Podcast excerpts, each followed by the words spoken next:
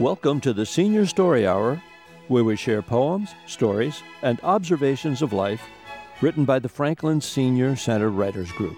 I'm Peter Jay, and now let's say hello to our writers for today's program. Hi, this is Kathy Salzberg. Hi, I'm Bill Wiley. Hello, I'm Carol Belcher. Hi, I'm Al Locken. Join us as we share and enjoy today's stories as told by the authors themselves. So, Kathy. Yes. Smaller group today. Unfortunately, yes. But bigger agenda. Yes. We'll make it so. Yeah, we'll re- we'll read everything with, you know, bigger emphasis, and we'll move our arms in dramatic style, which you can't see on the radio, but just trust us, you know, we're we're going over the top. Okay. Dynamic. There you go. Well, um, I brought a couple of stories, oh, so I'll start off with my first one. As usual, they're humor pieces about my career as a groomer. Excellent. Okay. This one is entitled, Wimps Like Me. Here we go again. Every time I turn around, there's another one of these motivational gurus popping up, spreading their wisdom throughout the land via high-priced seminars, books, and triumphant appearances on Oprah. Tony Robbins has made millions inspiring people, retraining them to think like winners, to lose their loser friends, and associate only with respectable types. Wayne Dyer's teachings have also inspired millions. Have a love affair with yourself, Wayne advises. This could cut down considerably on the high cost of dating. The common themes of all these omniscient oracles seems to revolve around self-esteem, and that's where I come in. During my career, I've met lots of groomers who are constantly getting dog hair kicked in their faces. I want to inspire them to pick up those furry clumps and hurl them right back. My first step on this new career path was to organize a wimp workshop for fellow groomers, a golden opportunity for everyone to come clean and confess those occasions when they had been spineless jellyfish, craven cowards, and whip dogs. After all, the first step towards recovery is admitting that there's a problem. Hoping to give courage to the chicken-hearted, I spoke first, dealing with the time when I miscalculated an employee's salary and she ripped up her paycheck, tossing it right in my face like confetti. An empowered employer would have handed her a pink slip right on the spot, but not a dyed-in-the-wool wimp like myself. I chased her into the parking lot, checkbook in hand, apologizing profusely for my fuzzy math and scribbling in the correct figures as I pursued the disgruntled doggy diva. My fellow groomer wimp smiled with understanding. Then slowly a young blonde groomer rose to her feet to testify.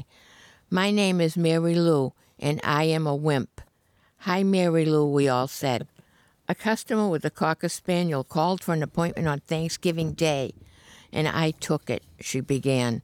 He was having company, and the dog was plagued by irritable bowel syndrome. I ran down to the shop to groom it once my turkey was in the oven. We all knew better than to ask if she'd gotten a tip. My name is Agnes, said a gray-haired granny groomer, her voice quaking. I had a young groomer working for me who kept losing my equipment. She had more memory lapses than I do, and she was only in her twenties. If I asked her what happened to my scissors or my blades, she got very offended. Sometimes she wouldn't speak to me for days. Last month, the girl opened her own salon right down the street. When I went to her grand opening, I recognized my clippers, my floor-standing dryer, and a pair of my best Japanese shears. We all nodded our heads. We could relate. A bespectacled man named Harold spoke next. I had an employee who insisted on bringing her pets to work, he began. Big deal, we all thought, doesn't everybody? She has four dogs, a Rottweiler, a Chow, a Doberman Pinscher, and a toy poodle. I put up with the growling and scaring the customers, but when I got bitten on the ankle, I asked her to leave one of those dogs at home. What would you expect from a Doberman? One woman murmured. "I know a Roddy like that myself," said another. "He's barred from my shop." "I don't groom chows either," offered a third. "You're all wrong," Harold sighed. "It was the poodle. But I'm proud to say it doesn't happen any more." "Good for you, Harold. You spoke up and told her to keep that dog at home."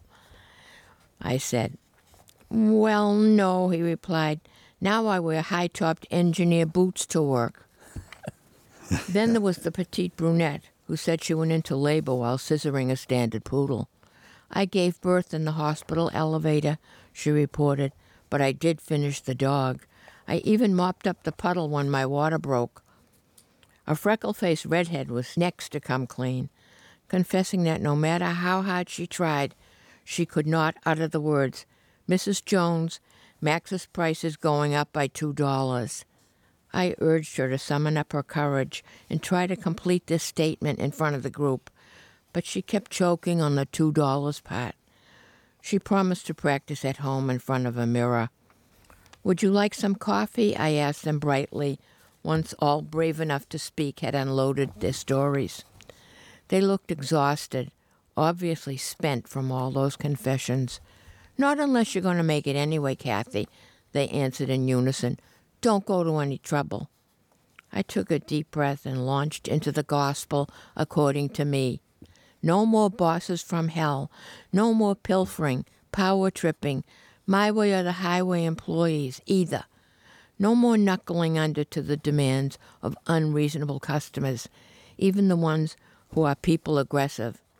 "I want you to picture the person who has been victimizing you," I continued. "Now go ahead and be the pit bull that you are." It was a mesmerizing experience. As we cast aside our wimpy ways, we beat our chests and growled with wild abandon. For one shining moment, we became the alpha dogs we had always dreamed of being. The school auditorium rang with our shouts until the janitor came in and told us to keep it down. Suddenly, my daughter rushed into the room to inform me of an urgent phone call. We had all been invited to appear on Oprah to air our toxic shame before millions on network T V. Oprah will even pay for our plane tickets and rooms at La Meridian Hotel on Chicago's Miracle Mile, Missy announced, almost in tears from excitement. What a way to launch my new career, I thought, already practicing my on-camera smile. I'd get my teeth whitened, too. Unfortunately, the room had been cleared. The groomers had suddenly headed for the restrooms. I'd like to think it was the coffee I had forced upon them, but in my heart of hearts, I suspected another reason for their mass exodus. I hate to say it, but I think they all wimped out.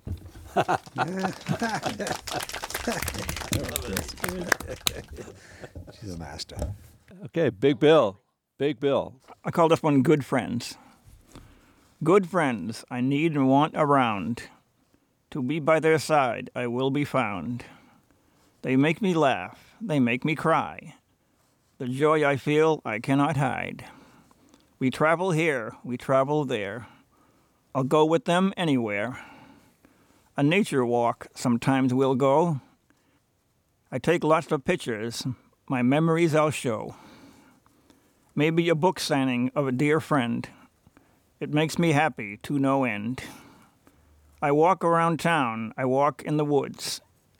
It just makes me happy, I feel so good. To the senior center I've walked many times.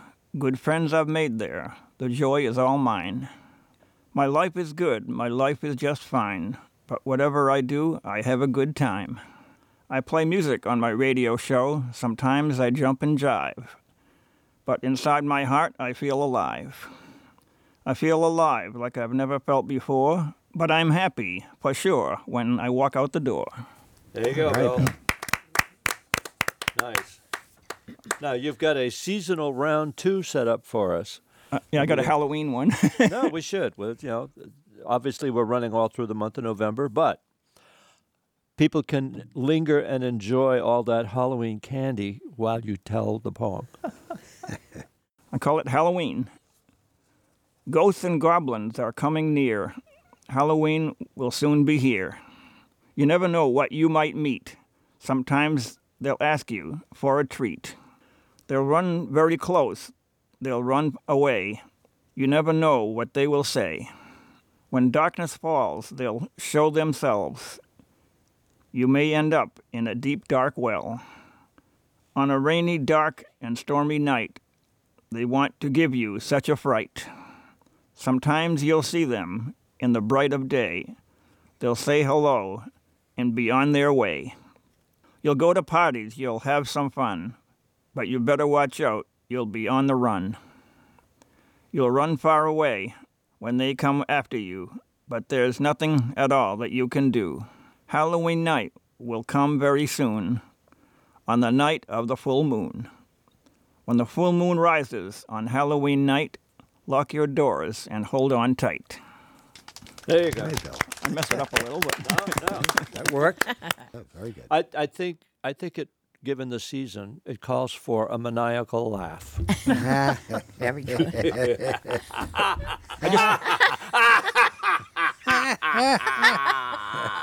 careful. Very good. I tried maniacal. Okay, now we'll hear from Carol. My piece is called Halloween Excitement. When my friend Martha and I were little girls, about six years old, we were given permission to go out on Halloween night.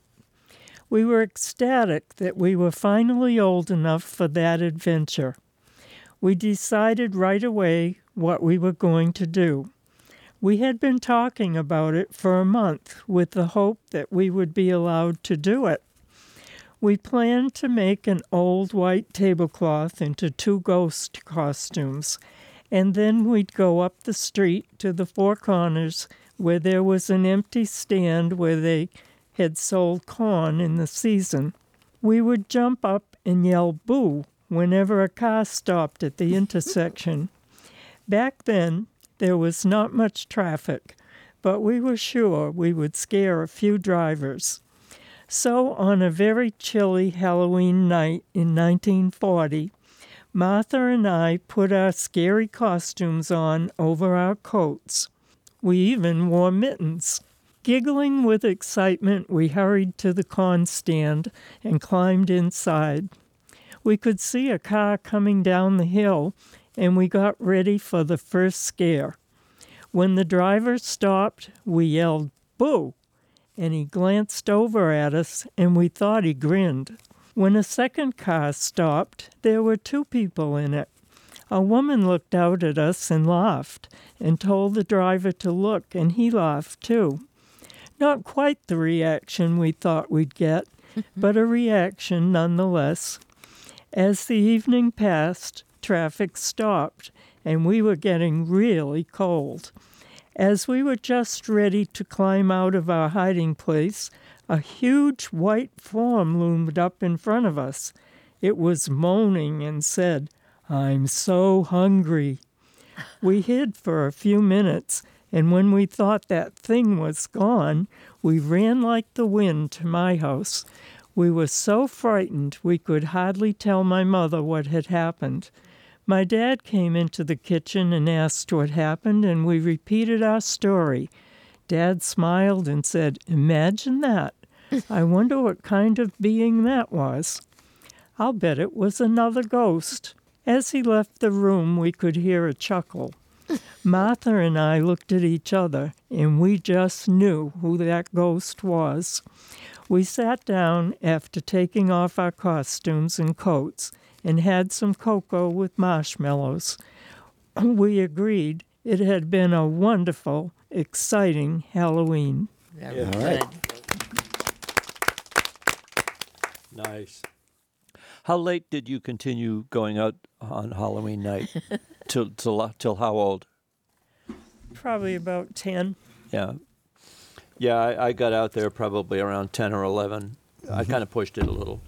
The last night I, I went out, I, I had one of those uh, laundry bags full of candy.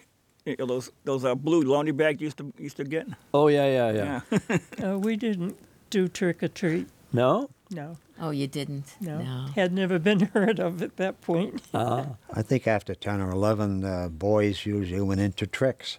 Yes. doorbells and exactly things like that.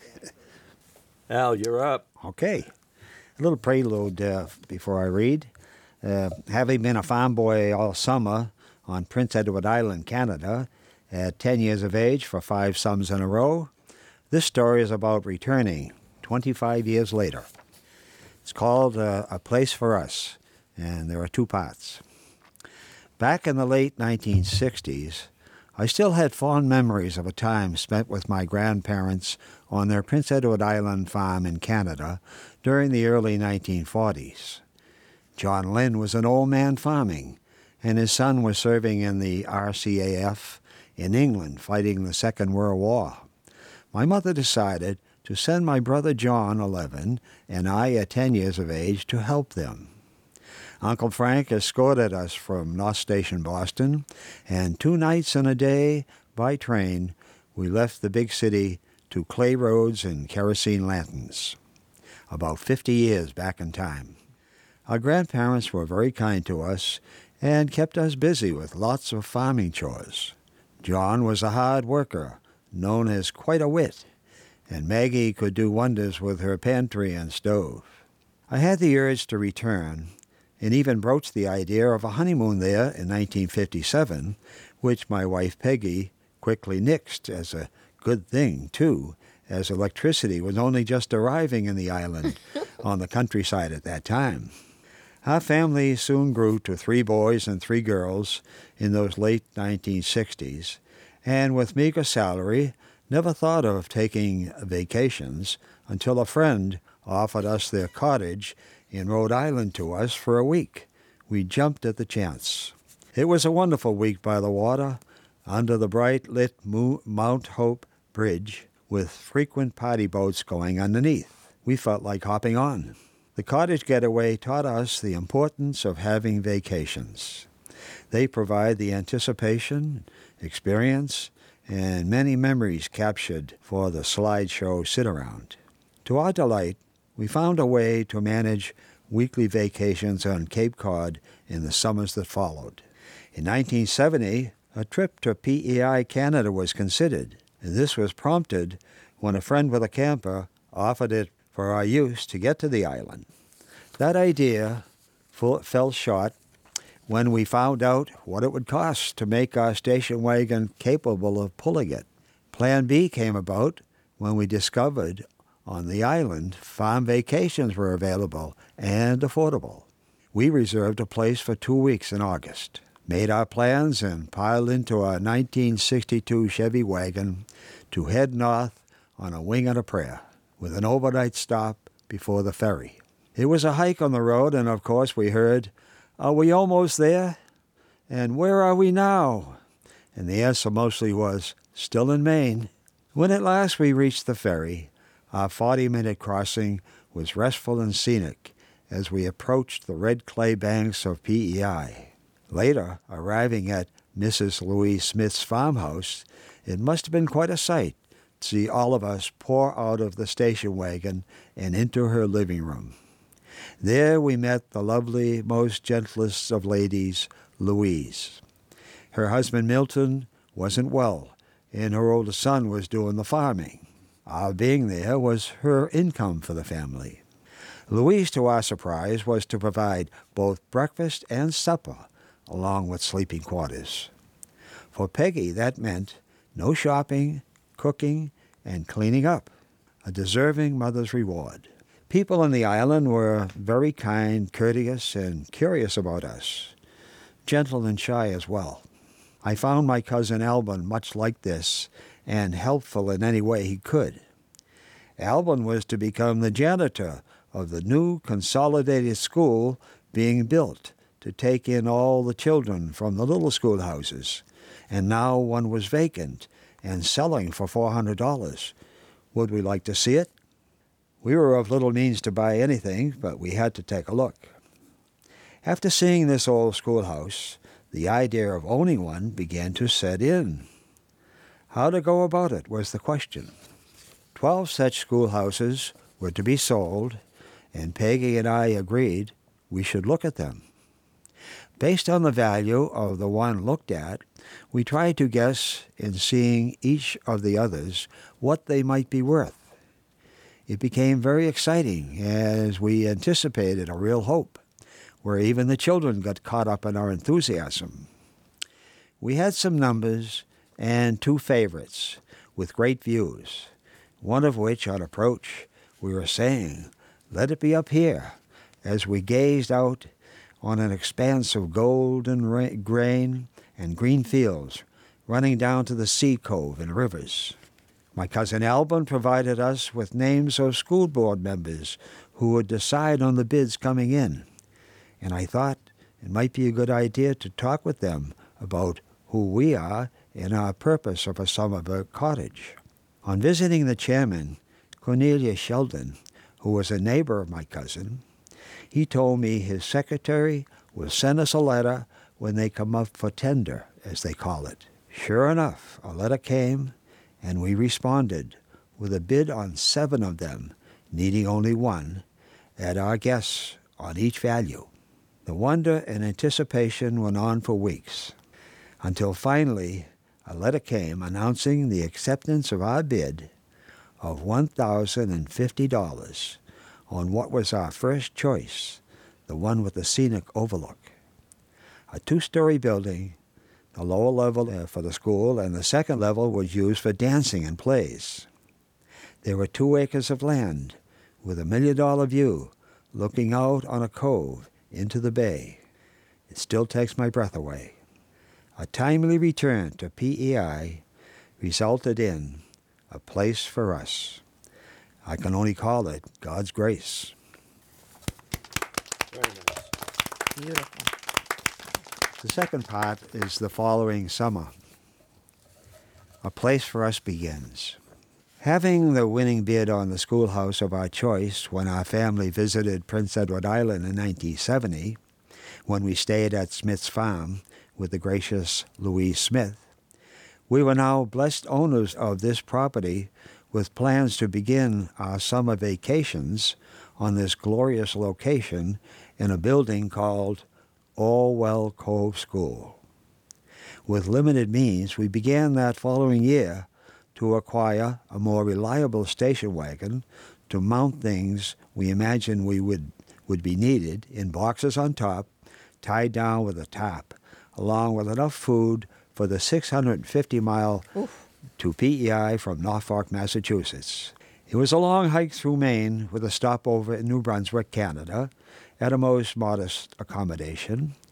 In the car were our six children, three girls and three boys, with the oldest in the back seat, along with the goods on the floor, and our three youngest in the cargo area among the blankets and cooler. No seat belts back then. As we reached the ferry line in Cape Tormentine, New Brunswick, they were loading the cars for the crossing, and our hope was to get on this one and not have to wait for the next. With hope realized, we were now on board, climbing the stairs to the deck for a good stretch of the legs, to the dining area, to find a table together and have a bite to eat, then out on the deck to catch the breeze and watch the seabirds above follow along, and to see the bow of the ship cut a huge wake through the salt water of these straits. A family photo along the rail was in order, and soon we approached those red clay seawalls on the island with shades of green from all that planting. Now back in the car, we still had over an hour to reach Allwell Cove, and we think we can find it all right. No Google Maps or G P S were needed. Then, as our memory served us well, the roads and signs were good, and as we turned into the Cove Road, soon knew we were home. Coming on to the spectacular views the Cove provided, we see gold and green fields, pink potato blossoms running down to the rivers and out to the million-dollar view of the Cove into the bay and the sea beyond, points jutting out from the land, colorful wild lupins on the edges of farm properties, growing even into the ditches. On reaching the bottom of the hill, it was our second look at what we now possessed. The Clampett's car has arrived. On this two-acre lot, our building was off near the far corner by a red dirt road, larger than most schoolhouses, with two doors and lots of windows facing the daily sunlight for the children's schoolwork in their day. We pulled onto the property through high-growing hay. In stopping, we made our way to the door on the right, key in hand. Upon entering the door, straight ahead led to the remnant of an old wood stove by the chimney, with two little doors beyond, ahead for a boy-girl toilet. Back to the hall, another door was the classroom. In this very large room was an old, old stove in the center, with a smokestack rising up and out to that chimney. On our right were two school desks that might not have been claimed by someone, as the others were all gone. On the far left corner of this high ceiling room was the empty map chart frame, no longer needed. Beneath that was a large wooden table of some use, to be handy later, cooking on with our propane stove. Hanging by chains from the ceiling were four white globular lights around the room, as the schoolhouse now had electricity. Now it was time to venture upstairs.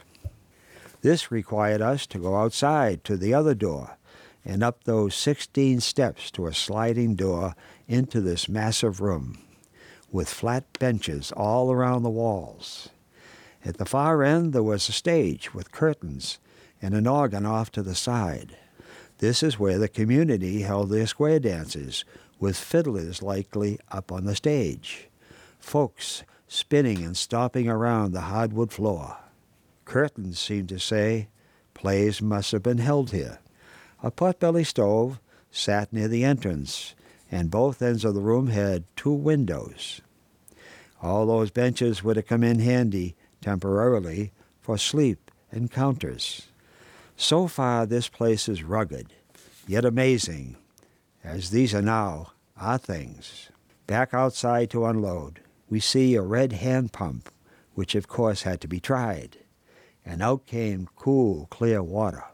A little building adjacent to the school had a large door that seemed to be for their wood to burn, and the two narrow doors at the end of the building, what must have been their previous outhouse necessity. Brr.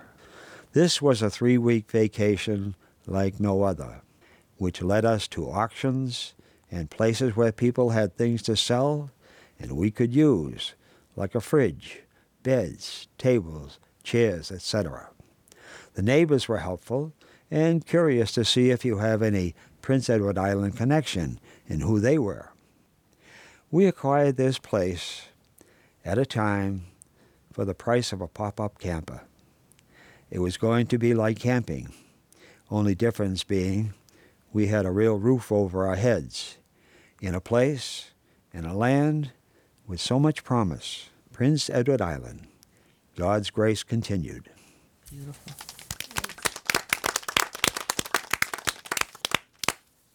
In fact, in the, in this past year, the uh, little schoolhouse over on School Street in Franklin uh, became available for a lease. Wow. Uh, the town was looking for someone to do something with it. Um, kind of scratched my head over it, couldn't figure out anything worthwhile, but it would have been nice. Um, so I don't know what the town's long-term plan is, but you know, that schoolhouse has been around obviously forever. Wow. Beautiful descriptions, especially if the view from that place you bought. Oh, yeah. It's amazing, huh? Mm. That is great. I have uh, a shorty, which I will do, and uh, it's a sort of contemplative piece in that, uh, as you know, recently st- the uh, representative Elijah Cummings passed away. Mm-hmm. And so uh, my piece is, it's about time. Life is all about time. As the comedian Stephen Wright observed, time is what keeps everything from happening all at once. However, time is unrelenting as a taskmaster. In nineteen ninety-six, Representative Elijah Cummings introduced himself to Congress. He read a short poem by Karen Mitchell. I've only just a minute, only sixty seconds in it. Forced upon me, can't refuse it, didn't seek it, didn't choose it. But it's up to me to use it. I must suffer if I lose it. Give account if I abuse it. Just a tiny little minute, but eternity is in it. That is how Cummings summed up the urgency of his priorities as a freshman legislator. Now is all at once fleeting, yet constant. It morphs moment to moment to moment. There it goes again. Was I present in that moment? Those moments, now past. Life has a quiet, inherent urgency. It is made of the stuff. Even the snail's pace is urgent in its own way. Thus, even in retirement, let our time, our lives be urgent, fulgent, flowing with friends. For time together is never spent, only invested in friends with the surety of great returns. At this time, in this place, among these friends, I am ever the richer for it. Are you worried about the past? Yes, most people. Can you do something about it? No. Then why worry about it? Are you worried about the future? Yes. Can you do something about it? Most likely. Then don't worry about it. Invest yourself in the present. Mm, very nice. Just a nice be. remembrance of Elijah Cummings. Yeah. Absolutely. What a compassionate man. Yeah. Anyway, thank you all for bringing your stories today. If you have a story to tell, we would love to hear it. We're looking for new people to join our writers group. If you would like to join our writers group, just call the Senior Center, five two zero, four nine four five. For all of our writers, I'm Peter Jay. Kathy Salzberg. Bill Wiley. Carol Belcher. Al Locken. Thanks for being with us here on the Story Hour. For all of our writers, I'm Peter Jay.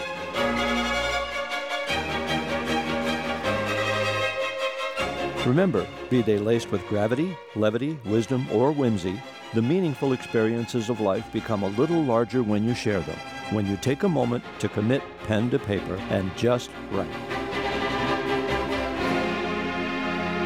This is F P R.